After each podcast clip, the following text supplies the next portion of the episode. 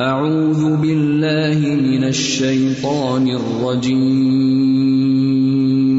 بسم الله الرحمن الرحيم.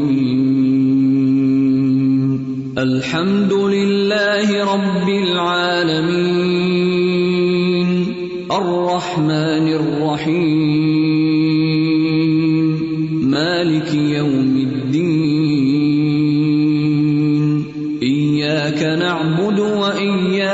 نستعين. اهدنا الصراط المستقيم. صراط الذين أنعمت عليهم غير المغضوب عليهم ولا الضالين.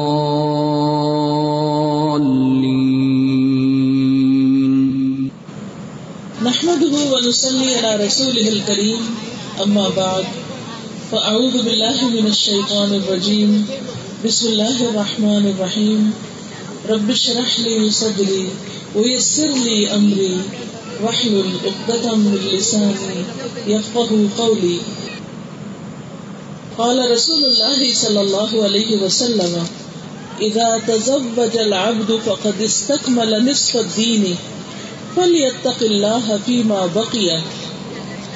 رسول اللہ صلی اللہ علیہ وسلم نے فرمایا، جب کوئی شخص نکاح کر لیتا ہے، تو وہ اپنا آدھا دین مکمل کر لیتا ہے۔ لہذا اسے چاہیے کہ باقی آدھے دین کے بارے میں اللہ سے ڈرتا رہے۔ اس حدیث سے یہ بات پتہ چلتی ہے کہ نکاح کرنا این دین ہے، عبادت ہے، اللہ کو راضی کرنے کا ذریعہ ہے۔ ہمارے عام طور پر یہ سمجھا جاتا ہے کہ شادی بیاہ صرف ایک دنیاوی رسم ہے اور یہ دنیا کا کام ہے، جبکہ ہمارا دین اس کام کو جب انسان اللہ کی مرضی کے مطابق، شریعت کے بتائے ہوئے طریقے کے مطابق کرتا ہے، تو وہ کام اللہ تعالی کی رضا کا ذریعہ بنتا ہے اور دین کے مکمل کرنے کا ذریعہ، جیسا کہ ایک اور حدیث میں فرمایا، رسول اللہ صلی اللہ علیہ وسلم نے کہ جو شخص اللہ کی رضا کے لیے کچھ دے یعنی کسی کو کچھ دے تو بس اللہ کو خوش کرنے کے لیے، اللہ کی رضا کے لیے روکے، اللہ کے لیے محبت کرے۔ یعنی کسی سے جب محبت کرے تو اس کا سلا اللہ ہی سے چاہے۔ اللہ کے لیے بغض رکھے۔ یعنی اگر کسی کے لیے دل برا ہے تو اپنی ذات یا نفس کی وجہ سے نہ ہو، بلکہ صرف ان کاموں پر کسی سے ناراض ہو جو اللہ کی ناراضگی کے ہوں اور اللہ کی رضا کے لیے نکاح کرے۔ اللہ کو خوش کرنے کے لیے کہ اللہ کا حکم ہے، تو اس نے اپنا ایمان مکمل کر لیا۔ تو اس سے یہ پتا چلتا ہے کہ نکاح کرنا ایمان کا تقاضا ہے۔ خصوصاً اس وقت جب انسان کو کسی برائی میں پڑنے کا اندیشہ ہو۔ اگر اس وقت انسان جان بوجھ کر نکاح نہیں کرتا اور اس میں غفلت برتتا ہے یا والدین سستی برتتے ہیں اور اس کی فکر نہیں کرتے، تو اس کی اللہ کے ہاں بہت پوچھ ہوگی۔ نبی صلی اللہ علیہ وسلم بہت مواقع پر خود نکاح پڑھایا کرتے تھے۔ اور اس موقع پر ایک خطبہ پڑھا کرتے تھے، جس کو خطبۃ الحاجہ کہا جاتا ہے۔ یہ خطبہ صرف نکاح کے موقع کا نہیں بلکہ دیگر اہم مواقع پر بھی آپ صلی اللہ علیہ وسلم پڑھا کرتے تھے۔ اس خطبے کے الفاظ ہیں، ان الحمد للہ نستعینہ ونستغفرہ ونعوذ به من شرور انفسنا ومن سیئات اعمالنا من يهده الله فلا مضل له ومن يضلله فلا هادي له واشهد ان لا اله الا الله واشهد ان محمدا عبده ورسوله يا أيها الذين آمنوا اتقوا الله حق تقاته ولا تموتن إلا وأنتم مسلمون. يا أيها الناس اتقوا ربكم الذي خلقكم. خلقكم من نفس واحدة وخلق منها زوجها وبث منهما رجالا كثيرا ونساء. واتقوا الله الذي تساءلون به والأرحام. إن الله كان عليكم رقيبا. يا أيها الذين آمنوا اتقوا الله وقولوا قولا سديدا يصلح لكم أعمالكم ويغفر لكم ذنوبكم ومن يطع الله ورسوله فقد فاز فوزا عظيما اس خطبے میں ہم دیکھتے ہیں کہ سب سے پہلے اللہ سبحان و تعالیٰ کی تعریف کی گئی ہے۔ ان الحمد للہ ہم کا یہ لفظ صرف تعریف کے لیے نہیں، بلکہ اللہ سبحان و تعالیٰ کا شکر ادا کرنے کے لیے بھی استعمال ہوتا ہے۔ اللہ تعالیٰ بندے کو جب بھی کوئی نعمت دیتا ہے، تو بندے کا فرض بنتا ہے کہ اس کو اپریشیٹ کرے اور اس پر اللہ تعالیٰ کی تعریف کرے اور اللہ تعالیٰ کا شکر ادا کرے۔ شادی کا موقع خوشی کا موقع ہے۔ اس موقع پر والدین کو، جس جوڑے کی شادی ہو رہی اس کو اور باقی عزیز و اقارب سب کو اللہ کا شکر ادا کرنا چاہیے۔ کیونکہ اللہ کا وعدہ ہے کہ جو نعمت پر شکر ادا کرے گا، اللہ تعالیٰ اس نعمت میں اور برکت عطا کرے گا۔ اور اگر کوئی ناشکری کرتا ہے، تو نعمتیں چھن جاتی ہیں، گھر ویران ہو جاتے ہیں۔ انسان کی زندگی میں تنگی کے ساتھ آسانی بھی ہے۔ اسی طرح ہر پھول کے ساتھ کانٹا یا کوئی نہ کوئی ناپسندیدہ چیز بھی ہوتی ہے۔ ایسا کیوں ہے؟ یہ اس لیے کہ اس دنیا میں جو کچھ بھی ہے وہ ناقص ہے۔ پرفیکشن صرف آخرت کے لیے۔ حقیقی خوشی، اصل خوشی جنت میں ہوگی۔ ہم اسے دنیا میں تلاش کرتے ہیں۔ جبکہ دنیا میں ہر خوشی عارضی خوشی ہے۔ اور اس خوشی کے ساتھ کچھ مشکلات بھی ہیں۔ اب مثال کے طور پر اس وقت کیا خوبصورت منظر ہے۔ اور سب لوگ ایک دوسرے کو دیکھ رہے ہیں اور خوش ہو رہے ہیں۔ لیکن اس منظر کے بنانے میں کتنی مشقت لگی ہوئی۔ روپیہ پیسہ تو ایک طرف، لیکن جن لوگوں نے یہ ساری چیزیں لگائی کرسیاں لگائی ایون ایک ایک کرسی جب لگاتے ہیں ہم نے دیکھا ہوگا کہ گھنٹوں پہلے لوگ لگ جاتے ہیں اور میزیں لگ رہی ہیں، کرسیاں لگ رہی ہیں، جنہوں نے کھانا بنایا، وہ کھانا بنانے میں گھنٹوں لگا دیتے ہیں۔ جو لوگ آئے ہیں، آپ میں سے ایک ایک کافی دیر تیار ہو کر یہاں پر پہنچا ہے۔ کتنے لوگوں کا اس میں وقت لگا ہے؟ پھر آپ اپنے دور دراز سے سفر کر کے یہاں پہنچے ہیں۔ ان ساری چیزوں میں مشقتیں لگی ان میں وقت لگا ہے، ان میں مال لگا ہے، لیکن اس کے ساتھ ساتھ آپ کو خوشی بھی مل رہی۔ اسی طرح جب خوشی ہوتی ہے تو اس کے ساتھ کچھ نہ کچھ تردد بھی ہوتا ہے، تھکاوٹ بھی ہو جاتی ہے انسان کو۔ تو یہ اس دنیا کا ایک قانون ہے۔ اگر انسان اس کو سمجھ لے، تو پھر پرفیکشن کی تلاش چھوڑ دے گا۔ پھر وہ کمپرومائز کرے گا۔ پھر اس کی نظر اس پہ رہے گی کہ الحمد للہ جو مجھے ملا ہے، اگر یہ مجھے نہ ملتا تو میں کس قدر محروم ہوتا۔ اس وقت وہ یہ نہیں کہ جو ملا ہے اس کو پا کے پھر کہ یہ کیوں نہیں ملا؟ یہ بھی ہونا چاہیے، یہ بھی ہونا چاہیے۔ انسان کی حسرتوں، تمناؤں اور خواہشات کی کوئی انتہا نہیں۔ اگر اس وقت یہ ہال ڈبل بھی ہوتا اور لوگ اس سے کہیں زیادہ بھی ہوتے تو بھی شاید ہم چاہتے کہ اچھا تھوڑا اور بڑا ہو جاتا، تھوڑا اور زیادہ ہو جاتا۔ چاہے انسان کو خوش ہونے کی جو صلاحیت ہے، وہ صلاحیت یا طاقت ہو، انسان کیا چاہتا ہے؟ ہر چیز میں اضافہ ہو۔ لیکن اس دنیا میں ہر چیز کی ایک حد ہے۔ زندگی کی ایک لمٹ ہے، خوشی کی ایک لمٹ ہے، غم کی بھی ایک لمٹ ہے، پریشانی کی بھی ایک لمٹ ہے۔ لہٰذا مومن کو جب خوشی ملتی ہے تو وہ خوش ہوتا ہے، شکر ادا کرتا ہے۔ اور اللہ سے اچھی امید رکھتا ہے اور جب اسے تکلیف پہنچتی ہے تو وہ صبر کرتا ہے اور اپنے آپ کو اس برے ریئیکشن اور منفی باتوں سے روکتا ہے اور اللہ تعالی کی خوشی کے لیے وہ سرگرداں ہوتا ہے، کوشش کرتا ہے۔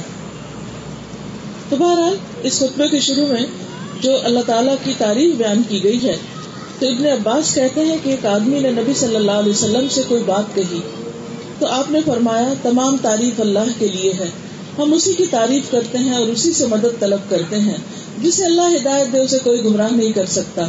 اور جسے وہ گمراہ کر دے اسے کوئی ہدایت نہیں دے سکتا۔ میں اس بات کی گواہی دیتا ہوں کہ اللہ کے سوا کوئی معبود نہیں۔ وہ اکیلا ہے، اس کا کوئی شریک نہیں۔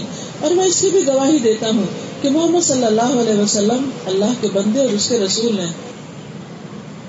تو اس سے یہ پتا چلتا ہے کہ نبی صلی اللہ علیہ وسلم نے عام گفتگو سے پہلے بھی بعض اوقات خطبہ پڑھا صرف شادی کے موقع پر نہیں، صرف کسی خاص اوکیزن پر نہیں، بلکہ لوگوں کے ساتھ عام علمی گفتگو کرتے وقت، ان کو کوئی قرآن و سنت کی روشنی میں مسئلہ مسائل بتاتے وقت، نصیحت کرتے وقت، کسی سے کوئی بحث کرتے وقت یعنی علمی بحث، جس میں انسان ڈسکشن کرتا ہے، ان سب چیزوں کے شروع میں اللہ تعالیٰ کی تعریف کرنا نبی صلی اللہ علیہ وسلم پر درود بھیجنا یہ ایک مصنون عمل ہے۔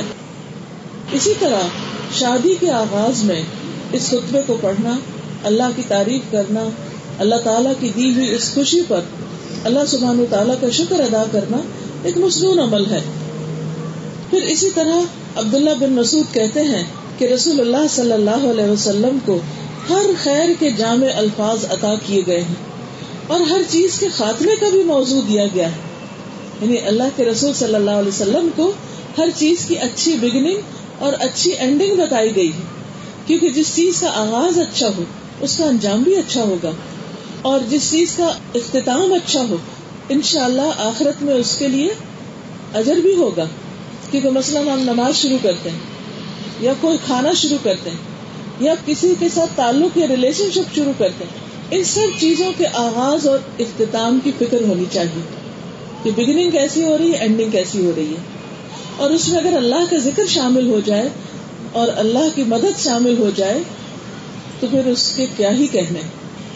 اب دیکھیے کہ ہم اپنی روزمرہ زندگی کے اعتبار سے بھی دیکھیں کہ کوئی بھی کام جب ہم شروع کرتے ہیں، مثلاً آپ کو کھانا پکانا ہے، تو اپنے اوپر غور کیا کریں کہ آپ کس طرح شروع کر رہے ہیں؟ کیا بسم اللہ پڑھ کے شروع کر رہے ہیں؟ کیا اللہ کی مدد مانگ کے شروع کر رہے ہیں؟ چھوٹے چھوٹے کاموں میں۔ یا پھر آپ بڑبڑاتے ہوئے، گرمبل کرتے ہوئے، کیا میری کیوں شامت ہے؟ میں ہی کھانا پکاؤں، ایسا کیوں ہے، ویسا کیوں ہے؟ اور جب اختتام پہ پک جائے تو اس وقت بھی ہر چیز پٹک کے انسان باہر آ جائے کہ پک گیا، کھا لو اب تم لوگ۔ میں نے اپنا فرض پورا کر دیا ہے۔ اور بات ختم۔ اسی طرح کوئی بھی چیز، مثلاً آپ دن کا آغاز کرتے ہیں تو سب سے پہلے کیا کرتے ہیں؟ اللہ سے بات کرتے ہیں یعنی قرآن پڑھتے ہیں۔ یا لوگوں سے باتوں کے ساتھ دن شروع کر دیتے ہیں، یا لڑنے جھگڑنے سے شروع کرتے ہیں۔ اسی طرح دن کا اختتام ہوتا ہے تو کس طرح کرتے ہیں؟ کھانے کا اختتام کھانے کی اینڈنگ کا۔ پانی کیسے شروع کرتے ہیں پینا؟ پانی پی کر کیا کرتے ہیں؟ کسی سے جب بات کرنے لگتے ہیں تو آپ آغاز کیسے کرتے ہیں؟ اختتام کرتے تو کیسے کرتے ہیں؟ کسی کے گھر جاتے ہیں تو سلام سے آغاز کرتے ہیں۔ نکلتے ہیں تو پھر آپ سلامتی بھیج کے نکلتے ہیں۔ آغاز بھی اچھا انجام بھی اچھا۔ تو جو انسان اپنی زندگی کے ہر کام میں آغاز اور اختتام پر نظر رکھے، تو انشاءاللہ اس کے بیچ کا حصہ بھی اچھا ہوگا اور اس کی زندگی کا اختتام بھی اچھا ہوگا، کیونکہ وہ ان دونوں چیزوں کا اہتمام کر رہا ہے۔ تو شادی کا آغاز بھی اچھا ہونا چاہیے اور اس کا انجام بھی اچھا ہونا چاہیے۔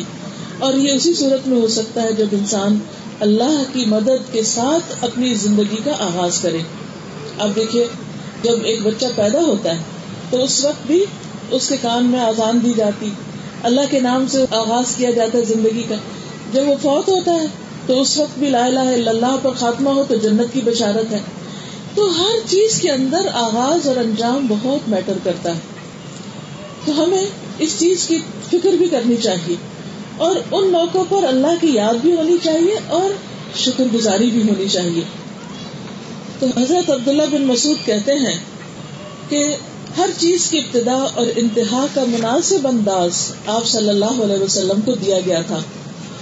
چنانچہ نبی صلی اللہ علیہ وسلم نے ہمیں نماز کا خطبہ بھی سکھایا اور حاجت کا خطبہ بھی۔ نماز کا خطبہ ہے اتحیات اللہ والصلوات والطیبات اور خطبہ حاجت ہے ان الحمد للہ نحمده ونستعینه اس خطبے کی وجہ سے ایک شخص مسلمان ہو گیا تھا۔ ابن عباس کہتے ہیں کہ جماعت مکہ مکرمہ آیا، اس کا تعلق قبیلہ ازد شنوعہ سے تھا اور جنون آصف وغیرہ کے لیے جھاڑ پھونک کرتا تھا۔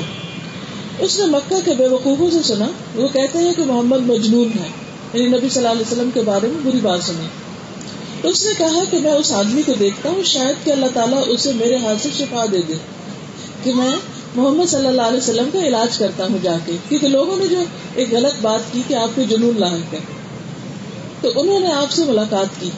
کہا کہ، اے محمد، میں جنون وغیرہ کے لیے جھاڑ پھونک کرتا ہوں اور اللہ جسے چاہتا ہے میرے ہاتھ سے شفا دے دیتا ہے۔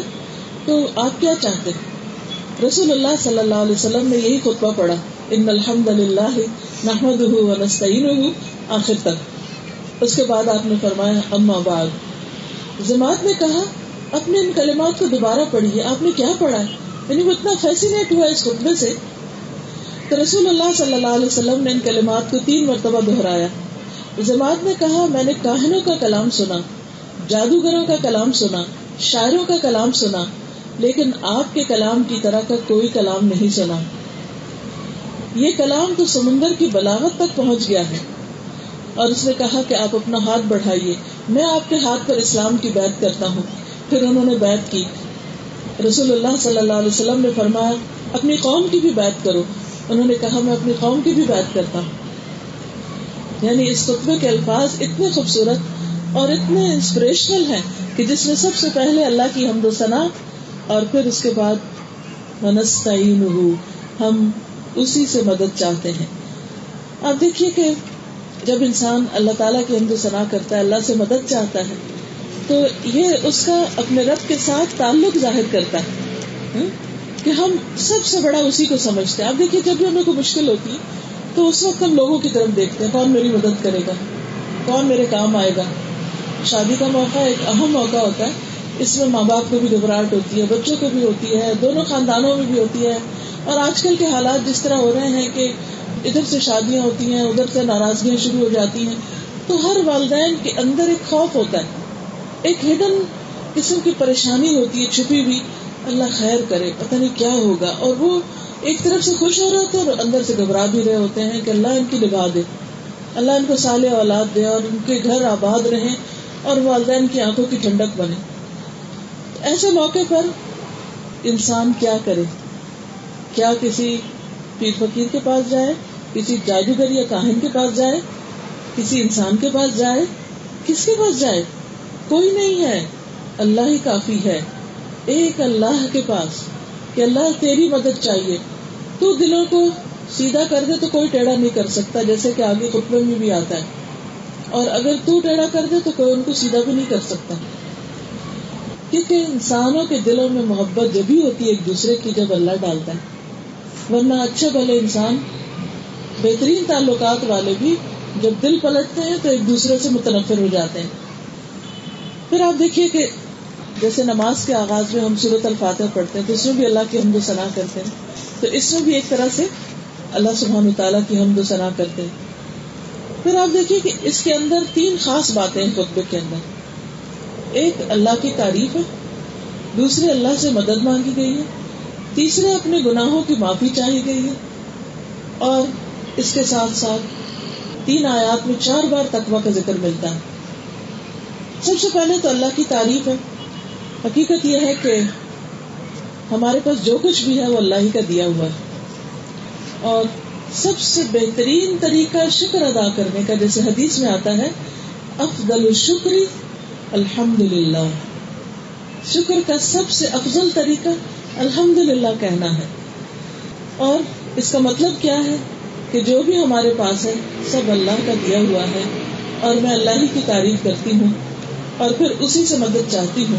جیسے ہم کہتے ہیں نا ایا کا نا بدھ و ایا کا نسطین ابن عباس کہتے ہیں کہ ایک دن وہ رسول اللہ صلی اللہ علیہ وسلم کے پیچھے سوار تھے۔ رسول اللہ صلی اللہ علیہ وسلم نے ان سے فرمایا، اے لڑکے، میں تجھے چند کلمات سکھاتا ہوں۔ تم ان کو یاد کر لو۔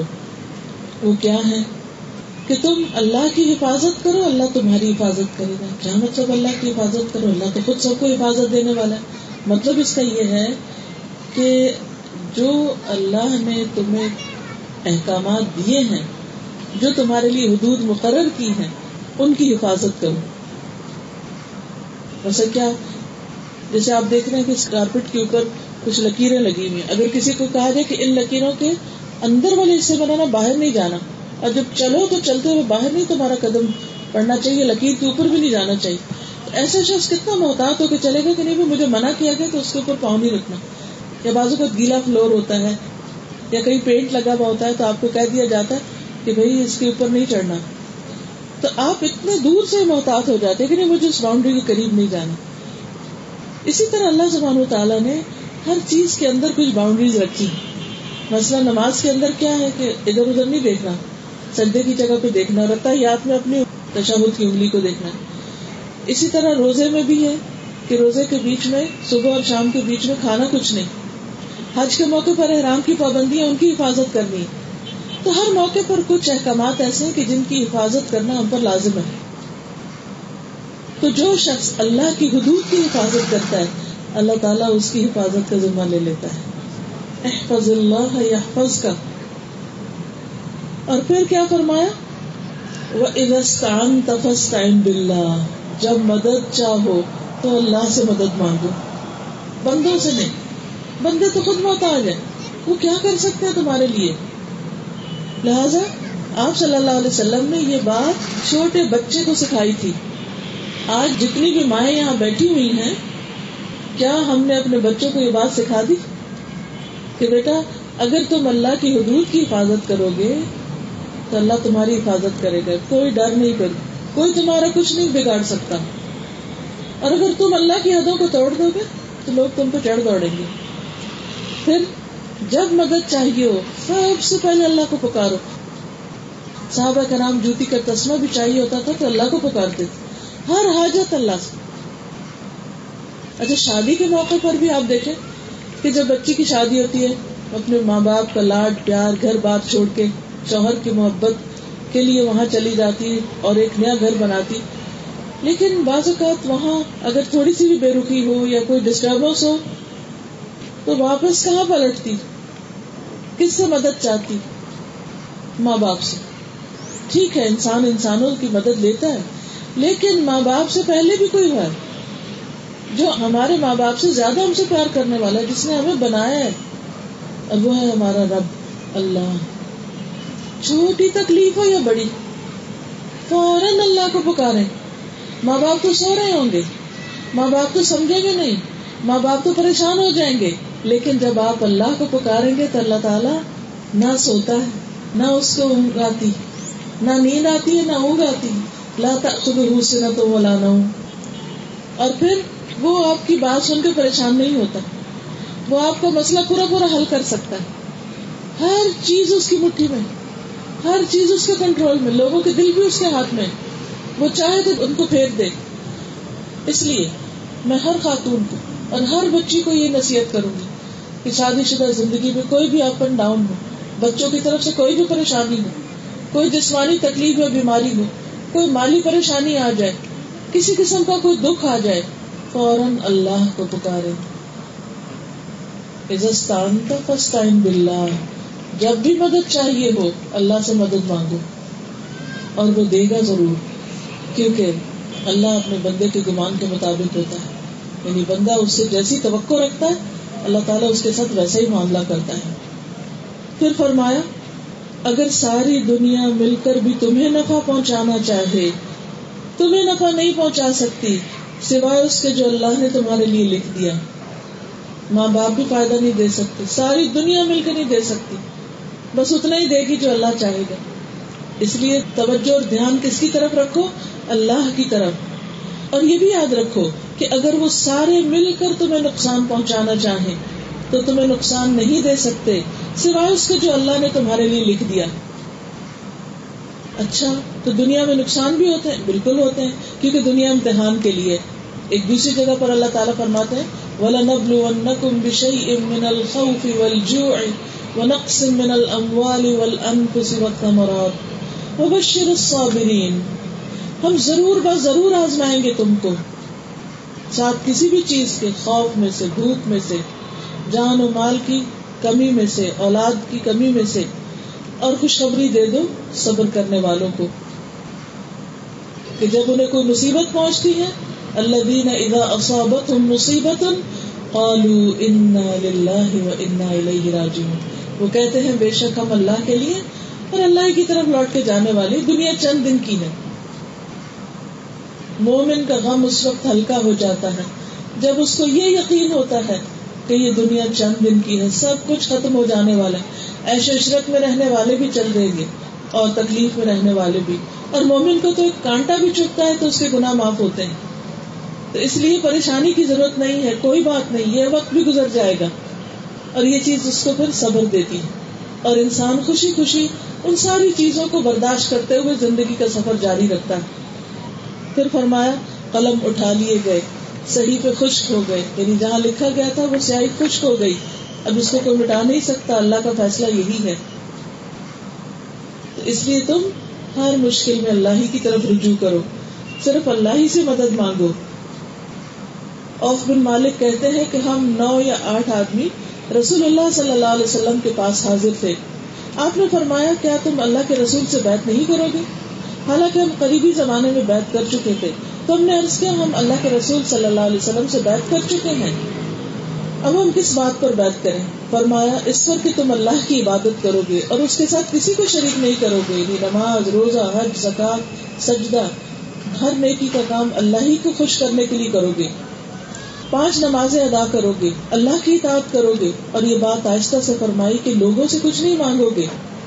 راوی کہتے ہیں تو میں نے ان میں سے بعض آدمیوں کو دیکھا کہ ان میں سے اگر کسی کا چابک یعنی اس کا کوڑا سواری سے گر جاتا، تو وہ کسی سے یہ بھی نہیں کہتا تھا کہ مجھے پکڑاؤ۔ خود ہی اٹھ کر پکڑتا تھا، کیونکہ آپ نے ان کو سوال کرنے سے منع کر دیا تھا۔ تو اس سے آپ اندازہ لگائیں کہ صحابہ کرام کس قدر بات ماننے والے تھے۔ دوسری چیز جو اس خطبے میں آتی ہے، وہ ہے استغفار۔ ونستغفرہ ہم اس سے معافی چاہتے ہیں، بخشش مانگتے ہیں۔ کیونکہ ہم سب غلطیاں کرتے ہیں۔ اور ہم نیکی کا کام کرنے کے لیے گھٹتے ہیں، اس میں بھی ہم گناہ کرنا شروع کر دیتے ہیں۔ ہم نماز پڑھتے ہیں، اسے بھول جاتے ہیں۔ چار کی تین تین کی پانچ رکعتیں پڑھ لیتے ہیں۔ اور ہمیں پتہ نہیں چلتا۔ قرآن مجید پڑھنے کی تلاوت کرنے بیٹھتے اس میں غلطیاں کر جاتے ہیں۔ کسی کو کچھ بتانے لگتے ہیں، وہاں بھول جاتے ہیں۔ کھانا کھانے لگتے ہیں، تو حکم کیا ہے کہ بیٹھ کے کھاؤ، کھڑے ہو کے کھانے لگتے ہیں۔ دائیں ہاتھ سے کھاؤ، بائیں سے پینے لگتے ہیں بازو کا تو ہم تو ہر لمحہ غلطیاں کر رہے ہوتے ہیں۔ تو ایسی صورت میں پھر ہمیں ہر لمحہ غلطیوں پر توبہ بھی کرتے رہنا چاہیے کہ اللہ تو ہمیں معاف کر دے۔ ہم بھول جاتے ہیں، ہم سے خطا ہو جاتی ہے اور دھیان کہیں اور ہو جاتا ہے۔ تو اس لیے جب کبھی انسان اللہ کی اطاعت میں دیر کرے، تاخیر کرے، سستی کرے، بھول کر غلطی کر جائے، تو فوراً اللہ سے معافی مانگنی چاہیے۔ نستغفرہ، ہم اس سے بخشش کا سوال کرتے ہیں۔ کہ ہمارے گناہوں کو تو ڈھانپ دے اور ہمارے گناہوں کی پردہ پوشی کر، کیونکہ گناہ عیب ہے گناہ ہمارے اوپر داغ کی طرح ہے ان کو ڈھانپ دے کون؟ اللہ ہی۔ دنیا میں بھی اور آخرت میں بھی۔ جو بھی ہم نے غلطیاں کی ہیں۔ اللہ تعالیٰ ہمارے لیے ان خطاؤں کو شرمندگی کا باعث نہ بنائے۔ اور پھر نبی صلی اللہ علیہ وسلم نے فرمایا کہ ہر انسان خطا کار ہے۔ ہر انسان غلطی کا پتلا ہے۔ اور بہترین خطا کار کون ہے؟ جو توبہ کرنے والے ہیں، جو غلطی کو مان جاتے ہیں۔ اب اس کی اصلاح بھی کر لیتے ہیں۔ نبی صلی اللہ علیہ وسلم نے فرمایا، قیامت کے دن مومن اپنے رب کے قریب کیا جائے گا۔ یہاں تک کہ اللہ تعالیٰ اپنی ایک جانب اس پر رکھے گا۔ پھر اس سے اس سے گناہوں کا اقرار کرایا جائے گا۔ تو نے غلطی کی تھی نا؟ تو کون غلطی مانے گا جو دنیا میں مان جاتا ہے کہ ہاں میری غلطی ہے؟ اور جو دنیا میں اکڑے کہ نہیں، میری غلطی نہیں، تمہاری غلطی ہے، ایک دوسرے کو بلیم کرتا رہے، تو پھر وہاں مشکل ہے۔ بہرحال، پھر اللہ تعالیٰ فرمائے گا، کیا تو انہیں پہچانتا ہے اپنی غلطیوں کو غور کرے گا؟ ہاں رب، میں پہچانتا ہوں۔ یہ میرے ہی قصور ہے میری غلطیاں اللہ تعالیٰ فرمائے گا، میں نے دنیا میں تیرے گناہوں پہ پردہ ڈالا۔ میں آج کے دن بھی تیرے گناہوں کو معاف کرتا ہوں۔ پھر اسے اس کی نیکیوں کا نامہ اعمال دے دیا جائے گا۔ کیونکہ ہمارے نامہ اعمال میں دونوں چیزیں ہیں نا، نیکیاں بھی ہیں، بدیاں بھی ہیں۔ اب ہم کبھی پریشان ہوتے ہیں کہ کیا بنے گا قیامت کے دن۔ اچھا نیکیاں تو زیادہ ہوگی تو دائیں ہاتھ میں امال نامہ ملے گا، برائیوں کا کیا ہوگا؟ تو وہ انسان کو دکھا کے اقرار کرایا جائے گا کہ کیا تھا نا۔ تو جو مان جائے گا کہ ہاں کیا تھا۔ تو اللہ سبحانہ تعالیٰ ان کو گرا کے نیکی کے نام آواز دے کے اس کو کامیاب کر دے گا۔ اللہ تعالیٰ ہمارے ساتھ بھی ایسے ہی سلوک فرمائے۔ کہ ہمیں بلا حساب بخش دے۔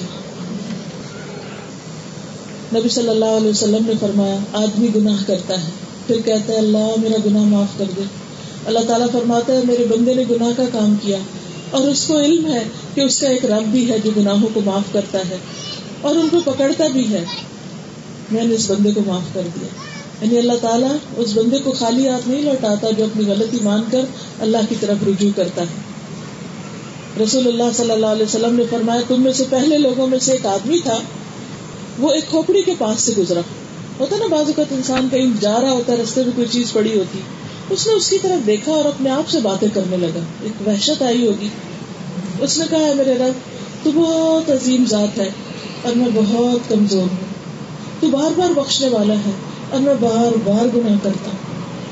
تو بار بار بخشتا اور میں بار بار غلطیاں کرتا ہوں۔ ہم سب کا یہی حال ہے۔ تو اس کے دل میں خوف آیا تو اللہ سے توبہ کرنے لگا۔ پھر وہ اللہ کے سامنے سجدے میں گر پڑا۔ اتنا زیادہ اس کو اپنی غلطیوں کا احساس ہوا۔ ایسی شرمندگی بھی۔ پھر غیبی آواز آئی اور اس سے کہا گیا، اپنا سر اٹھاؤ۔ تو بار بار گناہ کرنے والا ہے اور میں بار بار بخشنے والا ہوں۔ سو اس نے اپنا سر اٹھایا اور اسے بخش دیا گیا۔ تو اس سے بھی کبھی نہیں گھبرانا چاہیے کہ اب کیا توبہ کریں، ہم تو اتنی غلطیاں کرتے اور اتنی کر چکے ہیں، اب کیا توبہ کریں گے؟ نہیں، کبھی بھی دیر نہیں لگانی چاہیے۔ انسان کے لیے توبہ کا دروازہ اس وقت تک کھلا ہے جب تک کہ اس کی جان نہ نکلنے کو آ جائے۔ تو اس لیے جو ہی غلطی ہو، فوراً معافی۔ پھر ہو گئی وہی غلطی، پھر معافی، پھر ہو گئی، پھر معافی پھر معافی، پھر رو کے معافی، سجدے میں پڑھ کے معافی۔ تو جو معافیا مانگتا رہے گا، اللہ تعالیٰ اس کو بخشتا رہے گا۔ اس کے گناہ گرتے رہیں گے۔ پھر اگلی چیز ہے، ونعوذ باللہ من شرور انفسنا۔ ونعوذ باللہ من شرور انفسنا۔ اور ہم اپنے آپ کو اللہ کی پناہ میں دیتے ہیں، اپنے ہی نفس کے شر سے بچنے کے لیے۔ ہمارا دشمن صرف شیطان نہیں، صرف لوگ نہیں ہوتے دشمن۔ یہ دشمن خود ہمارا اپنا نفس ہوتا ہے جو برائی پہ اکساتا ہے انسان کو۔ آج صبح کسی سے میری ملاقات ہوئی تو کہنے لگی کہ مجھے بہت گھبراہٹ ہوتی ہے جب مجھ سے غلطیاں ہوتی ہیں یا میں اپنا وقت ضائع کرتی ہوں۔ تو میں نے کہا، نہ کیا کریں میں نے نہ وقت ضائع کیا کریں کہتے مجھے پتا ہوتا ہے میرا وقت ضائع ہے، لیکن میری ہمت نہیں ہوتی کہ میں اٹھ کے کچھ کروں۔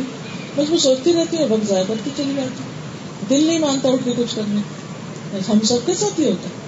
صرف ان کے ساتھ نہیں، ہمارے ساتھ بھی ہوتا ہے۔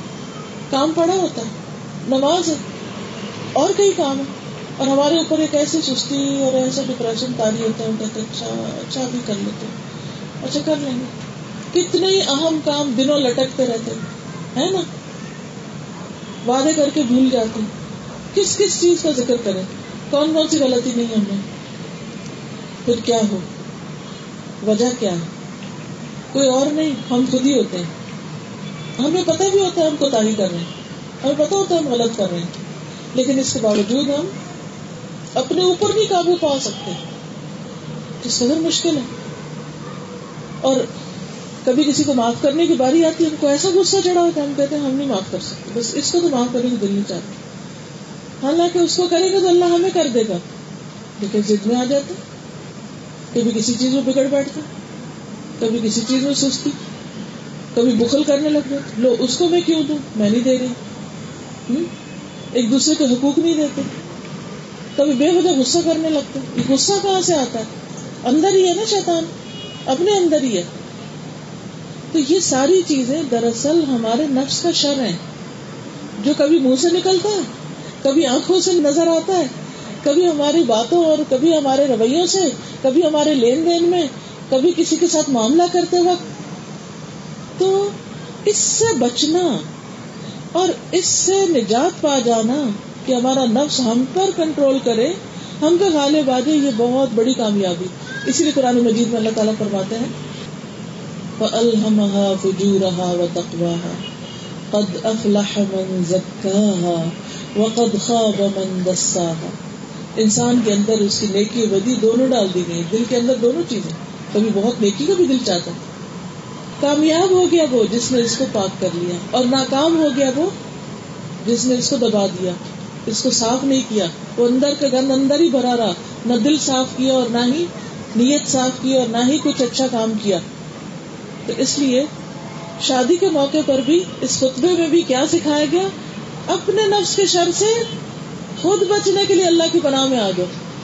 یعنی اللہ کا ذکر کرو، نماز سے مدد لو، قرآن سے مدد لو، استغفار کرو درو شریف پڑھو کہ یا اللہ تو مجھے توفیق دے۔ میں چاہتی ہوں میں کروں، لیکن میں مجبور ہوں اپنے دل کے ہاتھ میں۔ بازوقت کیا ہوتا ہے؟ دل کسی ایسی بری چیز میں جا پھنستا ہے کہ جہاں نہیں پھنسنا چاہیے اس کو، اور وہ اس کے لیے ایک بلا بن جاتا ہے مصیبت بن جاتا ہے۔ اور وہ نفس کا شر ہی ہے نا، عقل کہتی ہے غلط کر رہے ہو، لیکن اندر دل مانتا ہی نہیں کہ اس چیز سے باز آئے انسان۔ تو اس سے باز آنے کے لیے کس سے مدد لیں گے؟ اللہ سے، یا اللہ تو مجھے سہارا دے۔ تو ہی ہے۔ دل تیرے ہاتھ میں میں نہیں اٹھوں گی جب تک تو میرا دل نہیں بدلے۔ بس مجھے بدلنا تو مجھے توفیق دے، تو ایمان بھر دے۔ اتنا ایمان بھر دے کہ ہر چیز سیکنڈری ہو جائے۔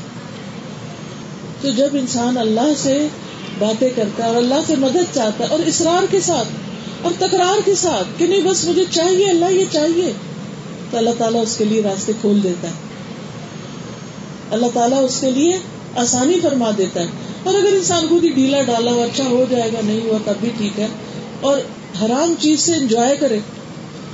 کچھ لوگ ہوتے ہیں نا کہ غلط چیزیں دیکھتے ہیں، غلط چیزیں سنتے ہیں اور اس سے انجوائے کرتے ہیں۔ حالانکہ اللہ کی ناراضگی کے کام ہے۔ ان کو پتا ہے کہ نشہ ہے، حرام ہے، غلط ہے۔ چھوڑنا چاہیے، نہیں چھوڑ پاتے۔ کیوں؟ اس لیے کہ وہ اللہ کی پناہ میں نہیں آتے۔ اللہ سے مدد نہیں مانگتے۔ اپنے نفس کے شر کو نہیں پہچانتے۔ تو اس کے لیے بہت ضروری ہے کہ انسان ہر حال میں اللہ کی طرف رجوع کرے۔ پھر اسی طرح ایک دعا بھی سکھائی گئی۔ اللہ رحمت کا ارجن فلا تکلنی الا نفسی طرفت عین واسلح لی شأنی کلہ لا الہ الا انت۔ اے اللہ، میں تیری رحمت کا امیدوار ہوں۔ تو مجھے آنکھ جھپکنے تک کے لیے بھی اتنی بلنک اپن آئی بھی۔ مجھے میرے نفس کے حوالے نہ کر کے اتنی دیر میں اپنی مرضی کی بات مانوں اور میرے سارے معاملات درست فرما دی جہاں جہاں میرے کام بگڑے ہوئے ہیں، تعلق خراب ہوئے ہوئے ہیں، ان سب کو صحیح کر دے۔ تیرے سوا کوئی عبادت کے لائق نہیں۔ اس دعا کو کبھی نہیں چھوڑنا چاہیے۔ اذان کے بعد دعا کی قبولیت کا وقت ہوتا ہے۔ اس وقت پڑھے تحجد میں پڑھے اٹھتے بیٹھتے پڑھے جب آپ کا نفس آپ کو کنٹرول کرنے لگے تو بس اللہ کی طرف دوڑنے لگ جائے کہ اللہ مجھے میری ذات سے بچا۔ پھر اسی طرح یہ ہے۔ ابو ہرارا کہتے ہیں کہ ایک جگہ کچھ لوگ بیٹھے ہوئے تھے۔ نبی صلی اللہ علیہ وسلم ان کے پاس جا کر کھڑے ہوئے۔ فرمایا، کیا میں تمہیں بتاؤں کہ تم میں سب سے بہتر اور سب سے بدتر کون ہے؟ لوگ خاموش رہے۔ آپ نے تین مرتبہ یہ بات دہرائی۔ اس پر ان میں سے ایک آدمی بولا، کیوں نہیں یا رسول اللہ؟ صلی اللہ علیہ وسلم، آپ نے فرمایا، تم میں سب سے بہتر وہ ہے جس سے خیر کی امید ہو اور اس کے شر سے امن ہو، کیونکہ خیر و شر دونوں انسان کے اندر۔ اور سب سے بدتر وہ ہے جس سے خیر کی توقع نہ ہو اور اس کے شر سے امن نہ ہو۔ یعنی ہوتا نا کہ آپ کسی انسان کو دیکھتے تو آپ کو دیکھ کے دل خوش ہو جاتا ہے کہ اس سے مجھے کوئی خوف نہیں، اس میں مجھے کوئی نقصان نہیں دینا۔ یہ مجھے دھوکہ نہیں دے گا۔ یہ کوئی جلی کٹی باتیں نہیں سنائے گا۔ یہ میرے ساتھ بدتمیزی نہیں کرے گا۔ یہ میرے ساتھ بد اخلاقی نہیں کرے گا۔ یہ خیر کی کنجی خیر ہی لے کر آئے گا۔ یہ میری بےزتی نہیں کرے گا۔ یہ میرے ساتھ ناروا جاتی یا برا سلوک نہیں کرے گا۔ اور یہی لوگوں کی گواہیاں مرنے کے بعد انسان کے لیے صدقہ جاریہ بن جاتی اور اس کے جنت میں داخلے کا ذریعہ بن جاتی اور اسی طرح کچھ لوگوں کو دیکھ کے آپ ڈر جاتی ہیں اللہ وہ پھر آ گئی اب کیا بنے گا؟ اب میں تو یہاں سے کھسکوں میں گئی، میں نہیں اس کو دیکھتی۔ وہ تو مجھے دیکھتے ہی کچھ سنا دے گی۔ ایسے بھی لوگ ہوتے کہ جو کبھی اسپیئر کرتے ہی نہیں، جب تک آپ کو کوئی ٹانٹ نہ کر لے، کوئی تنز نہ کر لے، آپ کے کوئی تانا نہ دے دے، آپ کے اوپر ہنس نہ لے، آپ کو برا بھلا نہ کہہ لے، آپ ان کی زبان سے عمل میں ہوتے ہی نہیں۔ وہ چھوٹتے ہی کوئی نہ کوئی گلا شکوا شروع کر دیں گے۔ آپ کو فون ہی نہیں اٹھاتے۔ آپ تو گھر میں ہی نہیں ملتے۔ آپ تو یہ نہیں کرتے، آپ تو وہ نہیں کرتے۔ ہر وقت کوئی نہ کوئی منفی بات کریں گے۔ تو دوسرا دیکھ کے پریشان ہو جاتا ہے اور ایک دفعہ جو تیر لگتا ہے، وہ دنوں تک ٹھنڈا نہیں ہوتا اس وقت۔ ہم سوچے ہم کیا ہیں؟ کیا کہتے ہیں لوگ ہمارے بارے میں؟ ہم ان کے لیے خوشیوں کا پیغام ہے یا ہم ان کے لیے پریشانیوں کا ذریعہ ہے ٹھیک ہے، انسان کے اندر دونوں چیزیں ہوتی ہیں۔ لیکن غالب کیا ہے؟ کوئی بھی انسان یہ نہیں کہتا نہیں میں تو بڑے معصوم فرشتہ ہوں، کبھی کسی سے کچھ کیا ہی نہیں۔ ایسا نہیں ہو سکتا، ہر انسان کے اندر غیر غضب، غصہ سب کچھ ہے۔ لیکن غالب کیا ہے؟ دیکھتے ہی آپ کو پہلا تاثر کیا آتا ہے۔ آپ کو دیکھتے ہی پہلی سوچ کیا آتی ہے۔ یہ معلوم کریں آپ۔ اور آپ سب کو پتا ہے، کچھ لوگ ہوتے ہیں، پورے خاندان میں ان کی ایک شہرت ہوتی ہے کہ بس آپ کوئی کام کروانا، کوئی مدد چاہیے، بس اس کے پاس چلے جاؤ۔ اس کے پاس جاؤ فکر ہی نہ کرو، جا کے اس سے ملو۔ وہ تمہاری مدد ضرور کرے گا۔ اسی طرح کچھ لوگ ہوتے ہیں جن کے پاس آپ جاتے ہیں ایک توقع لے کے۔ آپ جائیں تو صحیح، وہ آپ کی مدد ضرور کرے گی اور کچھ لوگ ہوتے ہیں وہ کہتے ہیں پیٹ مرو اس نے کچھ نہیں دینا۔ ہم کون ہیں؟ ہمارا کیا تاثر ہے؟ ہمارے کیا اثرات ہیں، آثار ہیں جو مرنے کے بعد اور اس زندگی میں بھی ہم پیچھے چھوڑ کے جا رہے ہیں؟ تو سب سے بہتر وہ ہے جس سے خیر کی توقع اب ایک شادی کے بعد ایک جو دلہن سسرال جاتی ہے، تو وہ اپنے سسرال والوں کے لیے خوشی کا باعث کب ہو سکتا جب سسرال کو اس کی ذات سے کوئی خیر ملے، کوئی فائدہ پہنچے، وہ ان کے خاندان میں خوشیاں بکھیرے، وہ ان کے کام آئے، وہ ان کی مدد کرے، وہ ان کی خیر چاہے، وہ ان کی بگڑی چیزوں کو بھی سنوارے، وہ گھر کا نقشہ بدل دے اور ایک بہتر گھر اس کو بنا دے۔ پہلے سے بھی بہتر۔ نہ کہ لڑائیاں، فساد، جھگڑے اور رونا دھونا ڈال دے کہ گھر برباد ہو۔ دونوں طرح کے لوگ ہوتے ہیں۔ کچھ لوگوں کے آنے سے نسلیں سنور جاتی ہیں اور کچھ لوگوں کے آنے سے پہلے حال سے بھی جاتے ہیں۔ تو سوچیے ہم کون ہیں؟ اکبا بن عامر کہتے ہیں، میں نے کہا، اے اللہ کے رسول صلی اللہ علیہ وسلم، نجات کس میں ہے؟ یعنی آخرت میں چھوٹ کیسے ہوگی؟ پر میں اپنی زبان کو قابو میں رکھ۔ تمہارا گھر تمہیں کافی ہو۔ اور اپنے گناہوں پہ رویا کرو۔ اس سے نجات ہوگی۔ پھر اسی طرح ابو سعید کہتے ہیں کہ رسول اللہ صلی اللہ علیہ وسلم سے پوچھا گیا، یا رسول اللہ، کون سا شخص سب سے افضل ہے؟ سب سے اچھا کون ہے؟ ہر ایک کو یہ ہوتا نا، میں اچھا بن جاؤں لوگ مجھے اچھا کہیں۔ ہاں؟ یا ہم لوگوں میں سب سے اچھے ہوں۔ ہوں یا نہ ہو لوگ اچھا ہے، ضرور کہیں ہمیں۔ ہر ایک یہ چاہت ہوتی۔ تو پوچھا گیا کہ سب سے اچھا ہے کون؟ آپ نے فرمایا، وہ مومن جو اللہ کے راستے میں اپنی جان و مال سے جہاد کرے۔ یعنی اللہ کے دین کے لیے ہر چیز قربان کرنے کو تیار ہو۔ صحابہ نے پوچھا، پھر کون سا؟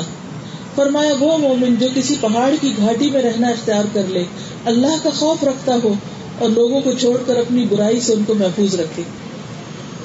یعنی اگر ان کے ساتھ اچھا نہیں کرتا تو کسی کے ساتھ برا بھی نہیں کرتا۔ یہ شخص بھی اچھا ہے۔ کوشش کرتا ہے، اپنی ساری انرجی لگاتا ہے اچھے کاموں میں، اور اس کے بعد کسی کو اپنی زبان سے تکلیف نہیں دیتا۔ اچھا بعض اوقات ہم صرف مزاق مزاق میں دوسرے کی بےزتی کر دیتے ہیں۔ کسی کے منہ سے بھول کے لفظ میں غلط نکل اس کو پکڑ کے اس کا مذاق اڑانا شروع کر دیتے کوئی موقع تو ملے، ہم دوسرے کو ذلیل کریں۔ تو سوچیے اللہ کے ہاں آپ کا نام کہاں لکھا ہوا ہے؟ اور لوگوں کی گواہیاں آپ کے ہاتھ میں کیا ہیں؟ پھر اپنے شر سے دوسروں کو بچانا صدقہ ہے۔ ابو ذر کہتے ہیں، میں نے عرض کیا، اے اللہ کے رسول صلی اللہ علیہ وسلم، اعمال میں کون سا عمل سب سے اچھا؟ تو کیا کروں؟ کوئی نیکی کا کام کروں؟ کون سا کروں جو سب سے اچھا کام ہو؟ فرمایا، اللہ پر ایمان اور اس کے راستے میں جہاد۔ میں نے عرض کیا، کون سا غلام آزاد کرنا سب سے افضل ہے؟ فرمایا، جو اس کے مالک کے نزدیک سب سے اچھا اور قیمتی ہو۔ عرض کیا اگر میں ایسا نہ کر سکوں، کیونکہ بہت اچھی چیز دینے کو دل نہیں چاہتا آپ نے فرمایا کسی کے کام میں اسے تعاون کرو۔ کوئی کھانا پکا رہا ہے، ساتھ مل جاؤ، مدد کرو۔ کوئی گھر کا کچھ اور کام کر رہا ہے، کسی کو کسی بھی چیز میں ہیلپ چاہیے۔ تو آگے بڑھ کے مدد کرو۔ یہ نہ سوچو اس نے تو مجھے بلایا نہیں، میں کیوں جاؤں؟ ہاں؟ نہیں، خود دیکھو کہ کس کو کیا چاہیے۔ اور اگر کچھ نہیں چاہیے تو انسان لوٹ آئے میں نے عرض کیا، اگر میں اس میں سے کوئی بھی نہ کر سکوں یعنی میں کسی کی کوئی مدد نہ کر سکوں، بعض اوقات آپ نہ فزیکلی اسٹرانگ ہوتے ہیں، نہ آپ کے پاس زیادہ مال ہوتا ہے، نہ علم ہوتا ہے، آپ ہیلپ نہیں کر سکتے، تو اب کیا کروں؟ فرمایا، لوگوں کو اپنے شر سے محفوظ رکھو۔ اس لیے کہ یہ تمہاری طرف سے تمہاری اپنی جان پہ صدقہ ہوگا۔ اپنی جان کا صدقہ کیا ہے؟ اپنے شر سے دوسرے کو بچا کے رکھو۔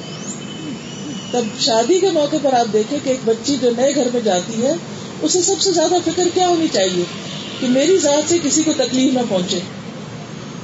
اچھا ہم عام طور پہ نہیں بھی تکلیف دیتے، لیکن جب کوئی ہمیں برا بھلا کہنے لگتا تو پھر ہم کہتے ہم بھی چپ نہیں رہیں گے۔ ہم بھی برابر کا مقابلہ کریں گے۔ لیکن اس وقت بھی تھوڑی صبر کر جانا اور اپنی طرف سے دوسروں کے ساتھ اچھا ہی معاملہ کرنا بہت جلد حالات کو بدل بھی دیتا ہے۔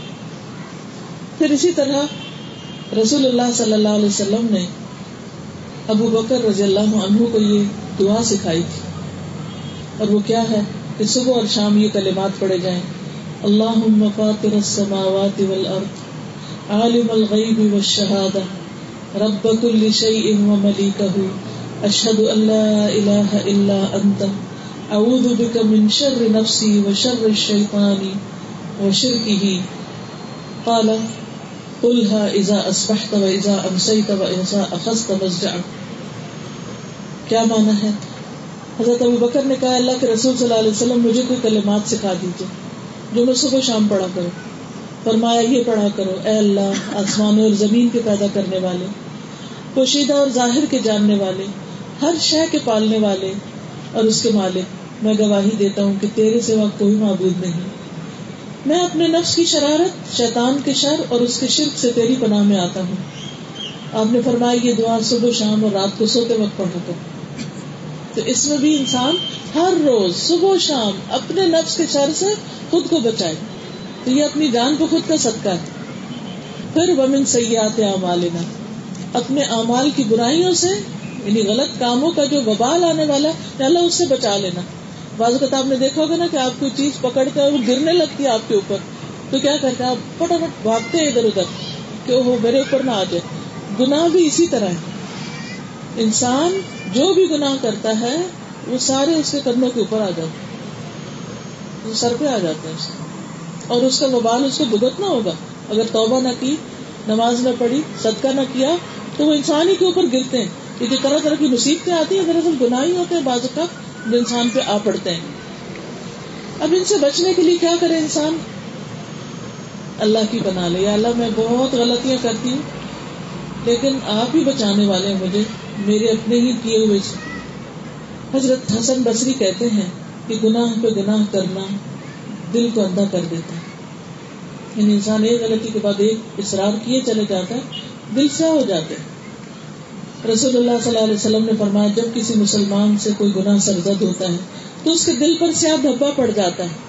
اگر وہ توبہ استغفار کر لے، تو اس کا دل پھر سے صاف اور روشن ہو جاتا ہے۔ ورنہ جتنے گناہ بڑھتے جاتے ہیں، اتنے ہی سیاہ دھبے بڑھتے جاتے ہیں۔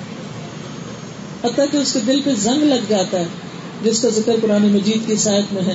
کل بلوان اعلی ما کانو یکسبون۔ رسول اللہ صلی اللہ علیہ وسلم نے فرمایا، گناہ دلوں پہ غلبہ پا لینے والا ہے۔ دل کو اپنے کنٹرول میں کر لیتا ہے، پھر انسان کا دل مردہ ہو جاتا ہے۔ بے حص ہو جاتا ہے۔ اسی سے ڈپریشن جنم لیتا ہے۔ پھر اس کے بعد یہ ہے کہ وہ میں اللہ فلام اللہ جس کو اللہ ہدایت سے کوئی گمراہ نہیں کرتا۔ یعنی ہدایت اور گمراہی اللہ کی طرف سے ہے۔ یعنی جسے اللہ ہدایت دے یعنی عبادت کی توفیق دے، اچھے اچھے کاموں کی توفیق دے۔ تو اسے کوئی گمراہ کرنے والا نہیں یعنی شیطان اس کو گمراہ نہیں کر سکتا۔ شیطان اس کو نہیں بھٹکا سکتا۔ اور جسے وہ گمراہ کرتے اسے کوئی ہدایت دینے والا نہیں۔ یعنی وہ اپنی عقل سے ہدایت نہیں پا سکتا۔ کوئی بھی شخص اپنی عقل سے ہدایت نہیں پاتا، اللہ ہی دیتا ہے۔ اور کوئی نبی، کوئی ولی، کوئی نیک انسان کسی کو ہدایت نہیں دیتا۔ ہدایت اللہ ہی دیتا ہے۔ اسی لیے ہمیں اللہ سے ہدایت مانگنی چاہیے۔ اح دن المستقیم۔ واللہ یہدی من یشاء الى صراط مستقیم۔ اللہ جسے چاہتا ہے سیدھے رستے کی ہدایت دے دیتا ہے۔ نبی صلی اللہ علیہ وسلم کے بارے میں فرمایا کہ لیسا علیہ کا ہدا ہوں ان کی ہدایت آپ کی ذمہ داری نہیں۔ ہاں؟ ولیکن اللہ یہدی من یشاء، لیکن اللہ جس کو چاہتا ہے ہدایت دیتا ہے۔ تو پھر ایک اور جگہ پر نبی صلی اللہ علیہ وسلم سے فرمایا کہ انک لا تهدی من احببت آپ یقیناً کسی کو ہدایت نہیں دے سکتے جس سے آپ محبت رکھتے ہیں۔ انسان بعض کا جن سے محبت کرتا ہے، اپنی اولاد ہو یا اور دوست ہو، چاہتا ہے کہ وہ سیدھے رستے پر آ جائے، لیکن ہمارا بس نہیں چلتا ان پہ۔ وہ ویسے ہماری بہت خدمت کرتے ہیں، ہمارے کام آتے ہیں، لیکن ہماری ہدایت والی بات نہیں مانتے، کیونکہ ہدایت ہم نہیں دے سکتے کسی کو بھی۔ ہاں کوئی ذریعہ بن سکتا ہے کہ وہ لے کے چیز پہنچ جائے، مگر فائدہ اللہ ہی اس میں ڈالتا ہے۔ جیسے ڈاکٹر کوشش کرتا ہے، شفا اللہ دیتا ہے کسی ڈاکٹر کے ہاتھ میں شفا نہیں، شفا صرف اللہ کے ہاتھ میں ہے۔ اس لیے ہمیں ہر موقع پر اللہ ہی کی طرف رجوع کرنا چاہیے۔ اور اللہ ہی سے ہدایت مانگنی چاہیے۔ نبی صلی اللہ علیہ وسلم نے فرمایا، اللہ تعالیٰ فرماتا ہے، اے میرے بندو، تم سب گمراہ ہو، سوائے اس کے جسے میں ہدایت دوں۔ تم مجھ سے ہدایت مانگو، میں تمہیں ہدایت دوں گا۔ تو جہاں سمجھ نہ آئے، وہاں اللہ سے مانگ لینی چاہیے ہدایت۔ اور جس کو ہدایت مل گئی، وہ فلاح پا گیا۔ رسول اللہ صلی اللہ علیہ وسلم نے فرمایا، کامیاب ہے وہ جسے اسلام کی ہدایت مل گئی، ضرورت کے مطابق رسک مل گیا اور وہ اس پر خانے ہو گیا یعنی مطمئن ہو گیا کہ جو مجھے ملا اللہ کا بڑا شکر ہے۔ پھر شہادت پڑھا جاتا ہے، کلمہ شہادت۔ اشد اللہ الہ الا اللہ و اشد ان محمد عبدہ و رسول نبی صلی اللہ علیہ وسلم نے فرمایا، جو کوئی اپنے سچے دل سے اس بات کی گواہی دے کہ اللہ کے سوا کوئی معبود نہیں اور محمد صلی اللہ علیہ وسلم اللہ کے رسول ہیں، اللہ تعالیٰ اس کو دوزخ کی آگ پہ حرام کر دیتا ہے یعنی اس کے لیے پھر جنت ہے۔ رسول اللہ صلی اللہ علیہ وسلم نے فرمایا، مسلمان سے جب قبر میں سوال ہوگا تو وہ گواہی دے گا کہ اللہ کے سوا کوئی معبود نہیں۔ اور یہ کہ محمد صلی اللہ علیہ وسلم اللہ کے رسول ہیں، تو اللہ تعالیٰ کے ارشاد کا مطلب یہی ہے۔ وَيُثَبِّتُ اللَّهُ الَّذِينَ آمَنُوا بِالْقَوْلِ الثَّابِتِ فِي الْحَيَاةِ الدُّنْيَا وَفِي الْآخِرَةِ۔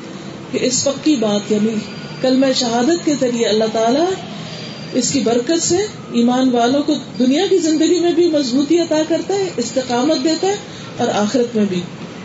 اور وہ لوگ جنہوں نے لا الہ الا اللہ سچے دل سے پڑی ہوگی، اگر وہ اپنے گناہوں کی وجہ سے جہنم میں بھی چلے گئے تو وہاں سے بھی نکال لائے جائیں گے۔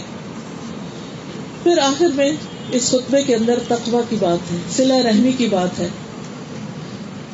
کہ یا الذین آمنوا اتقوا اللہ اور پھر یا ایھا الناس اتقوا ربکم الذي خلقكم من نفس واحدة وخلق منها زوجها وبث منهما رجالا كثيرا ونساء. واتقوا الله الذي تساءلون به والارحام تو اس میں بتایا گیا کہ انسان کو اللہ نے آدم اور حوا یعنی دو سے پیدا کیا اور پھر بہت سے دنیا میں انسان پھیلا دیے پہلے آدم سے ابا کو پیدا کیا اور پھر ان دونوں سے بہت سی مخلوق پھیلا دی۔ اور وہ ساری مخلوق آپس میں کہیں نہ کہیں کسی نہ کسی طرح کسی نہ کسی رشتے میں جڑی ہوئی۔ اور پھر وہ آپس میں رشتے داریوں کا لحاظ اور رشتے داریوں کا واسطہ دے کر ایک دوسرے سے اپنے حق مانگتے ہیں۔ میں تمہاری ماں نہیں۔ بیٹا کہتے میں آپ کا بیٹا نہیں، مجھے یہ نہیں دیں گے۔ میرے ساتھ ایسا کریں گے۔ میں تو تمہاری خالہ ہوں، میں تمہاری فلاں ہوں۔ پہچانا مجھے۔ یعنی کیا مطلب ہوتا ہے؟ کہ میں تمہاری کچھ لگتی ہوں، میرا تم پر کچھ حق ہے۔ تو فرمایا، اللہ سے ڈرو، جس نے یہ رشتے بنایا اور جس کا نام لے کر تم ایک دوسرے کو اپنے حقوق جتاتے ہو۔ اس سے پتہ یہ چلتا ہے کہ انسان کو اللہ کے حق کے علاوہ بندوں کے حق بھی دینے ہوتے ہیں۔ رشتوں کا لحاظ رکھنا ہوتا ہے۔ ابن عمر کہتے ہیں، جو اپنے رب کا تقوی کرے سلا رحمی کرے، اس کی موت میں تاخیر کر دی جاتی۔ جو اللہ سے ڈرے اور جو رشتے داروں کو دیتا رہے، ان سے اچھا سلوک کرتا رہے، اللہ اس کی زندگی میں برکت دیتا ہے، اس کے مال میں اضافہ کر دیا جاتا ہے، اس کے گھر والے اس سے محبت کرنے لگتے ہیں۔ کتنا بڑا انعام ہے۔ تو جب آپ دیکھیں کہ گھر والے پیار نہیں کر رہے، گھر والے خیال نہیں رکھتے، مال میں کمی آ رہی ہے اور صحت خراب ہو گئی ہے، فوراً سوچو کہ رشتے داروں کا تو کوئی حق نہیں مارا۔ پھر اسی طرح ان اللہ کانا علیہ تم رقیبہ آتا ہے شاید کے آخر میں کہ اللہ تم پر نگرانی کر رہا ہے۔ یعنی تمہارے سارے اعمال سے واقف ہے کہ تم کس کے ساتھ کیا ڈنڈی مارتے ہو یا کس کے ساتھ کیسا سلوک کرتے ہو۔ رسول اللہ صلی اللہ علیہ وسلم نے فرمایا، احسان یہ ہے کہ تم اس طرح عمل کرو، گویا کہ تم اللہ کو دیکھ رہے ہو۔ اور اگر یہ نہیں، تو یہ یاد رکھو کہ اللہ تو تم کو دیکھ رہا ہے۔ صرف نماز میں نہیں، بلکہ ہر کام میں شادی کے بعد میاں سے کیا سلوک کر رہے ہو؟ میاں کے رشتے داروں سے کیا کر رہے ہو؟ اپنے رشتے داروں کے لیے کیسا کرتے ہو؟ چاہے انسان سب کے سامنے کچھ ہو اور تنہائی میں کچھ تو اللہ کو تو سب فرق پتا چلتا ہے۔ زبان سے کچھ، دل میں کچھ، اگر فرق ہے تو سب اللہ کو پتا چلتا ہے۔ اس لیے انسان کو اپنا معاملہ اللہ تعالیٰ کے ساتھ ہی درست رکھنا چاہیے۔ اور یہ درست رکھنا کیا ہے؟ اللہ سے ڈرنا، اللہ کا تقوی اختیار کرنا۔ اور پھر ولا تموتن اللہ وان تم مسلم ہو کہ زندگی کا اختتام بھی اسلام کی حالت میں ہو، اللہ کی فرما برداری اور اطاعت میں بھی ہو۔ حضرت انس کہتے ہیں کہ رسول اللہ صلی اللہ علیہ وسلم نے فرمایا، کسی شخص پر اس وقت تک تعجب نہ کیا کرو، جب تک یہ نہ دیکھ لو کہ اس کا خاتمہ کس عمل پہ ہو رہا ہے۔ اس کا انجام کیا ہوا ہے؟ اللہ اکبر۔ کیونکہ بعض اوقات ایک شخص ساری زندگی یا ایک طویل عرصہ نیک کام کرتا ہے۔ اگر اسی حالت میں فوت ہو جائے تو جنت میں داخل ہو جائے۔ لیکن پھر اس کے اندر چینجز آنے لگتی ہیں اور وہ گناہوں میں مبتلا ہو جاتا ہے۔ اس طرح ایک آدمی طویل عرصے تک گناہ کرتا ہے، پھر اس کے اندر تبدیلی آ جاتی اگر وہ اسی حالت میں مر جائے تو جہنم میں جائے۔ لیکن جب تبدیلی آتی ہے اور نیک کام کرنے لگتا ہے، تو اللہ تعالیٰ جب بندے کے ساتھ خیر کا ارادہ کرتے ہیں، تو اسے موت سے پہلے استعمال کر لیتے ہیں۔ صحابہ نے پوچھا، استعمال کیسے کرتے ہیں؟ پر میں اسے مرنے سے پہلے نیک اعمال کی توفیق دے دیتے ہیں، پھر اس کی روح قبض کر لیتے ہیں۔ تو اصل چیز ہے خاتمہ، کہ ایمان پر خاتمہ ہو، خیر پر ہو، نیک کام کرتے ہوئے خاتمہ ہو، کیونکہ آخری عمل پر مہر لگا دی جاتی اقبا بن عامر کہتے ہیں کہ رسول اللہ صلی اللہ علیہ وسلم نے فرمایا، کسی دن کا کوئی عمل نہیں مگر اس پر مہر لگا دی جاتی اور نہ ہی کسی رات کا عمل مگر اس پہ بھی اسٹمپ کر دیا جاتا ہے۔ یہاں تک کہ جب بندے اور اس کے عمل کے درمیان رکاوٹ آ جاتی ہے یعنی موت، تو حفظہ یعنی حفاظت والے فرشتے کہتے ہیں یا اللہ یہ تیرے بندے کا آخری عمل ہے۔ جب اس کے اور اس کے عمل کے درمیان رکاوٹ ڈال دی گئی اور تو اسے خوب جانتا ہے۔ یعنی آخر ایک دن تو آئے گا نا کہ کوئی کام ہمارا آخری کام ہوگا۔ سوچنا چاہیے وہ کیا کام ہوگا۔ آپ اپنے لیے کیا تمنا رکھتے کہ آخری کام کیا ہو؟ کہ ہماری زبان پر لا الہ الا اللہ۔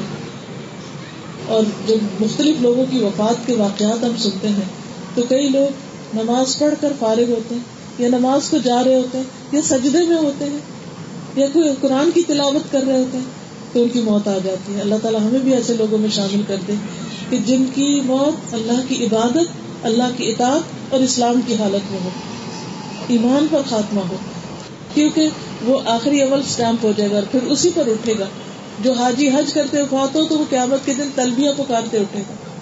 تو اس لیے ہر وقت انسان کو اچھے اچھے کاموں کے منصوبے بناتے رہنا چاہیے۔ اور برے کاموں سے بچ کے رہنا چاہیے۔ پھر اسی طرح یہ ہے کہ انسان کو اپنی زبان کی بھی حفاظت کرنی چاہیے، کیونکہ آخری آتم پر مقول قول سدیدہ یوسلح لکم اعمالکم ویغفر لکم ذنوبکم۔ کہ تم سیدھی سچی بات کیا کرو اسٹریٹ فارورڈ اور بعض نے کہا اس سے مراد لا الہ الا اللہ ہے، کہ اپنے ایمان کا کلم کلا اظہار کرو۔ اور پھر اللہ تمہارے اعمال درست کر دے گا یعنی بنیاد اچھی ہوگی تو اعمال بھی اچھے ہوں گے۔ اور تمہاری برائیوں کو مٹا دے گا۔ اور انسان جب صبح کرتا ہے، تو جسم کے سارے آزاد زبان سے کہتے ہیں، خدا سے ڈرو اور تم سیدھی رہو، کیونکہ اگر تم سیدھی رہی تو ہمارا بھی حال درست ہوگا۔ ہم بھی سیدھے رہیں گے۔ اگر تو ٹیڑھی ہو گئی تو ہم بھی ٹیڑھے ہو جائیں گے۔ سفیان کہتے ہیں کہ ایک شخص نے عرض کیا، یا رسول اللہ صلی اللہ علیہ وسلم، مجھے اسلام کے حوالے سے کوئی ایسی بات بتا دیجیے کہ مجھے اس کے بعد کسی سے پوچھنے کی ضرورت نہ رہے۔ آپ نے فرمایا پہلے زبان سے اقرار کرو کہ میں اللہ پر ایمان لایا، پھر ہمیشہ اس کو ثابت قدم رہو۔ اس نے کہا، یا رسول اللہ صلی اللہ علیہ وسلم، کس چیز سے بچوں یہ تو کرنے کا کام ہے۔ ڈوز ہے ڈوٹس کیا ہے آپ صلی اللہ علیہ وسلم نے اپنی زبان کی طرف اشارہ کیا کہ اس کو اپنے قابو میں رکھو۔ کیونکہ اگر غور کیا جائے، تو شادی کے بعد بعض اوقات طلاق تک جو نوبت آپ پہنچتی ہے، وہ صرف اگر غور کیا جائے، پیچھے چلا جائے، تو ایک چھوٹی سی بات سے شروع ہوتی ایک نے غصے میں کچھ کہہ دیا، دوسرے نے اس سے بڑی بات کہہ دی اور پھر دنگا فساد شروع ہو گیا اور اس کے بعد ایک دوسرے سے ناراض ہو گئے، پھر انا کا مسئلہ بن گیا اور اس ضد میں اپنا آپ بھی قربان کیا اور اپنی نسلیں بھی قربان کر دی۔ تو اس لیے انسان کو اگر پہلے ہی موقع پر اس کو لاک کر لے یعنی اپنی زبان کو، تو فساد کا دروازہ خود بخود بند ہو جائے گا۔ کیونکہ باتیں جو ہے نا، وہ ان میں کوئی زندگی نہیں ہوتی۔ ہم ان میں جان ڈالتے ہیں، ان کو بار بار دوہرا کے اور پچھلی باتوں کو یاد کر کے اور بری باتوں کا بار بار ذکر کر کے، تو اس لیے انسان کو ہمیشہ مثبت بات کرنی چاہیے۔ اور اگر کوئی سخت ناگوار بات بھی کہنی پڑے، تو دس دفعہ سوچنا چاہیے کہ اس کو زیادہ بہتر انداز میں کیسے کروں۔ کیونکہ ہم جب کوئی منفی بات کرتے ہیں، تو دوسرے کا ذہن ایک دم ڈیفینسو ہو جاتا ہے۔ تو ہم اپنا میسج نہیں کنوے کر پاتے۔ اب مثال کے طور پر اگر آپ کسی سے کہیں کہ دیکھو، تم پنک ہاتھی کے بارے میں نہ سوچو، اب کیا ہوگا؟ کہ پنک ہاتھی کیسا ہوتا ہے۔ وہ لازمی سوچے گا، کیونکہ آپ نے نہ کرنے والا کام اس کو یاد کرا دیا۔ تو بعض اوقات ہم گھر میں ناپسندیدہ باتیں کر کر کے دوسرے کے زخم چھیڑ دیتے ہیں۔ تو جو چیز ناگوار ہو، ناپسندیدہ، اس کو زبان پہ نہیں لانا چاہیے۔ اس کو زیادہ سے زیادہ صاف کر کر کے، کر کر کے پھر اس کو اچھی شکل میں پیش کرنا چاہیے۔ بعض اوقات آپ کو کسی کو کچھ سمجھانا ہوتا ہے، اس کو کوئی اچھی نصیحت کرنی ہوتی ہے لیکن بعض اوقات ہم صرف اس کو نا تیر کی طرح مارتے ہیں، یا اعتراض کی طرح بات کرتے ہیں، یا تانا دے کے کرتے ہیں، یا پھر اس کو مذاق اڑا کے کرتے ہیں۔ تو اس سے کیا ہوتا ہے؟ وہ بات بگڑ جاتی فائدہ کم ہوتا ہے۔ اور آخری بات ومیت اللہ و رسول فاز فوزا عظیما جو اللہ اور اس کے رسول کی اطاعت کرے گا، وہ عظیم الشان کامیابی پائے گا۔ شادی زندگی کا ایک حصہ تو ہے، لیکن یہ ایک حصہ ہے۔ اس کے علاوہ بھی بہت ساری چیزیں جو اللہ نے ہم پر لازم کی اس لیے ان کی طرف توجہ دینا بھی لازم ہے۔ اور وہ کیا ہے کہ جو بھی معاملہ پیش ہے، صبح سے لے کے رات تک ان سب میں اللہ تعالیٰ کی اطاعت اور فرما برداری کی جائے۔ لیکن وہ کیسے ہوگی؟ جب ہمیں یہ معلوم ہوگا کہ اللہ تعالیٰ ہم سے چاہتا کیا ہے۔ اللہ تعالیٰ ہم سے کیا چاہتا ہے۔ رسول اللہ صلی اللہ علیہ وسلم نے فرمایا، میری ساری امت جنت میں جائے گی سوائے ان کے جنہوں نے انکار کیا۔ یعنی میری امت میں سے جو لوگ انکار کرتے وہ نہیں، باقی جنت میں جائیں گے۔ صحابہ نے عرض کیا، یا رسول اللہ صلی اللہ علیہ وسلم، انکار کون کرے گا؟ فرمایا، جو میری اطاعت کرے گا وہ جنت میں داخل ہوگا اور جو میری نافرمانی کرے گا، اس نے گویا انکار کیا۔ تو قرآن مجید کے ساتھ ساتھ نبی صلی اللہ علیہ وسلم کی سنت کا علم ہونا چاہیے تاکہ ہم انجانے میں انکار نہ کرتے رہیں۔ کیا آپ نے کچھ کرنے کا حکم دیا اور ہم وہ نہ کریں؟ تو اللہ تعالیٰ سے دعا ہے کہ وہ ہمیں بہترین عمل کرنے والا بنائے۔ وآخر دعوانا الحمد للہ رب العالمین۔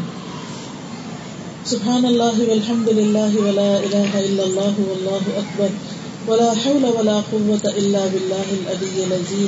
اللہم صلی علی محمد محمد وعلى آل محمد كما صليت على إبراهيم وعلى آل إبراهيم إنك حميد مجيد.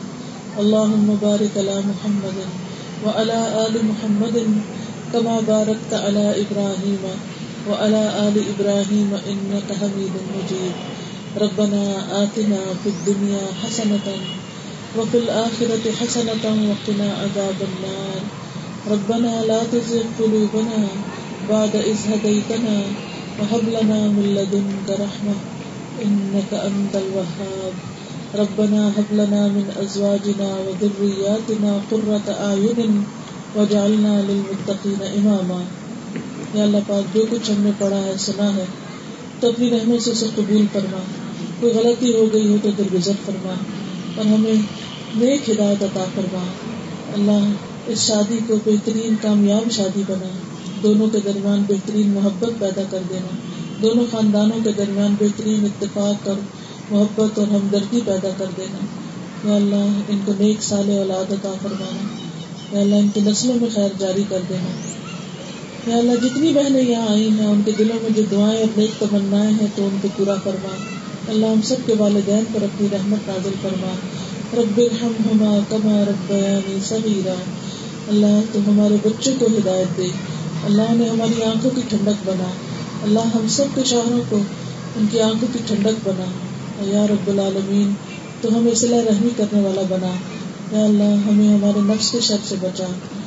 اللہ پاک، جو کچھ ہم نے پڑھا سنا ہے، ہمیں اس پر عمل کرنے والا بنا اور اس محفل کو ہمارے حق میں حجت بنا اور اس کوشش کو قبول فرما۔ اللہ، سب بیماروں کو صحت دے، سب دکھی لوگوں کے دکھ دور فرما۔ سب تکلیف والے لوگوں کی تکلیفیں دور فرما۔ ربنا تقبل منا انك انت السميع العليم وتب علينا انك انت التواب الرحيم وصلى الله تعالى على خير خلقه محمد وعلى اله واصحابه واهل بيته اجمعين برحمتك يا ارحم الراحمين. الهي امين سبحانك اللهم وبحمدك اشهد ان لا اله الا انت استغفرك واتوب اليك السلام علیکم ورحمۃ اللہ وبرکاتہ